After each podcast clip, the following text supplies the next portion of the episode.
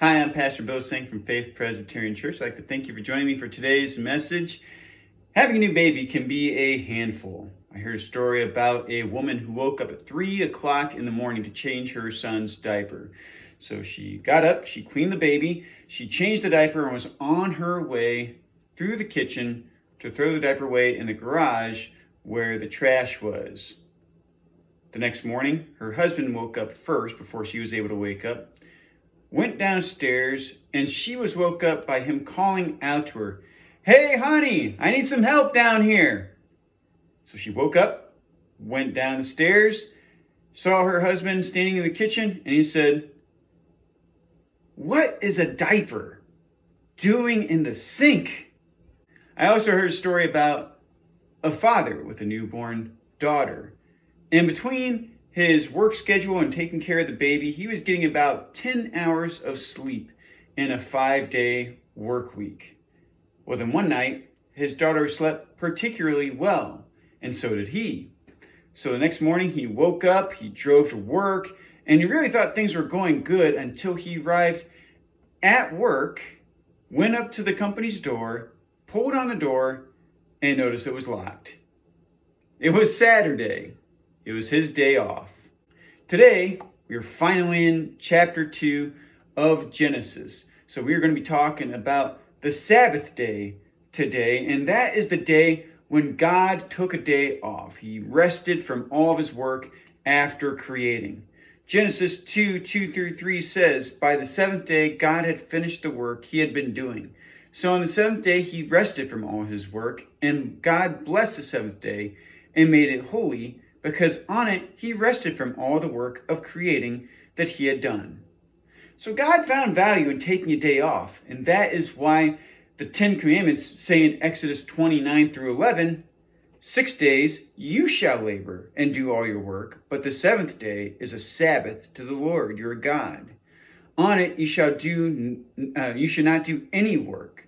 For in six days the Lord made the heavens and the earth, the sea, and all that is in them but he rested on the seventh day. Therefore, the Lord blessed the Sabbath and made it holy.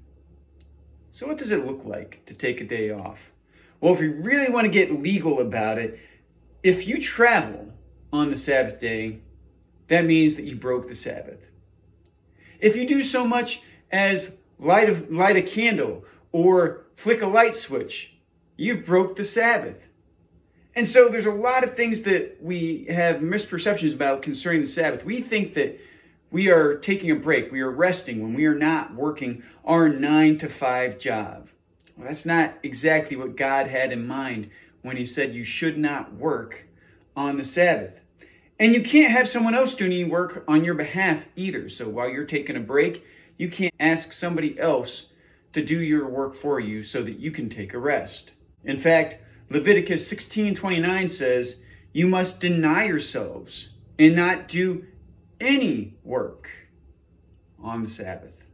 So many people put pressure on themselves to always be busy. The results are that we focus too much on the things that stress us out and not enough on the one who bears our burdens. Let me say that again. The results are that we focus too much on the things that stress us out and not enough on the one who can bear our burdens. Jesus says in Matthew 11, 28 through 30, Come to me, all of you who are weary and burdened, and I will give you rest. Take up my yoke and learn from me, because I am lowly and humble in heart, and you will find rest for your souls. For my yoke is easy and my burden is light. Conversely, John 10 10, uh, Jesus reveals that the thief comes only to steal, kill, and destroy. Satan wants to destroy your life. He wants to drive us away from God as far as possible and prioritize other things above Him.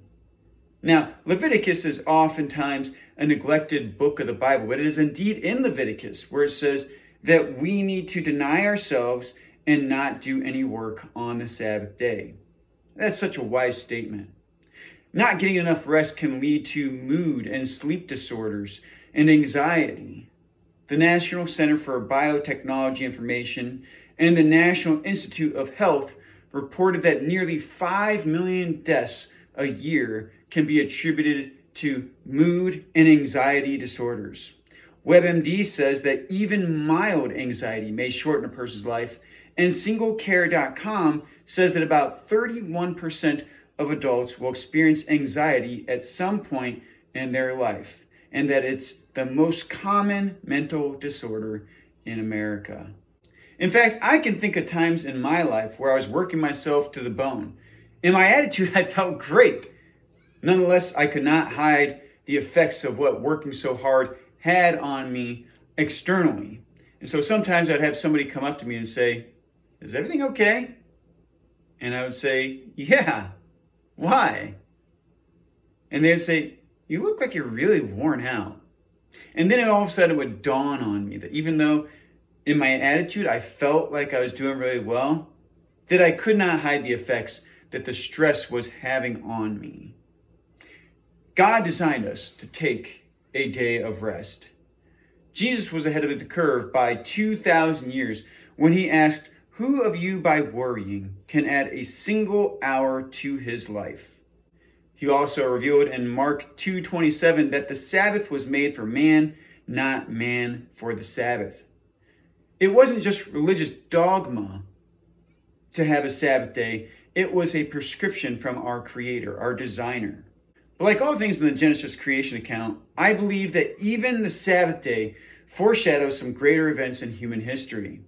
The first one everyone can relate to. In fact, it's not so much as an event in human history as what it is part of living in a fallen world, and that would be death. The passing from this life on to the next. For the believer, though, it's not just death, it is entering into what Hebrews calls the Lord's rest. You might recall the words of a landowner who commended his worker in one of Jesus' parables with the words, Well done, my good and faithful servant. With certain people who died during the ministry of Jesus, Jesus oftentimes would say to people that would bring this up to him that he would say that they're not really dead, they're just sleeping.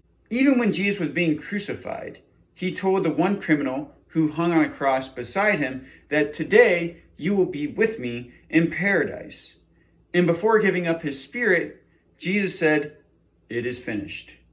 All of this imagery indicates that the work of this life will one day be completed and we will enter into the Lord's rest. The seventh day of creation is also a foreshadowing of Jesus' death. When you look at Holy Week, it all makes sense. On Thursday, Jesus was apprehended. On Friday, he was crucified and he died on the cross and he was buried in a tomb. Now, what happened on Saturday? On Saturday, his body was inactive. He was dead, and he was inside the tomb, and nothing was happening. And Saturday was the Sabbath day.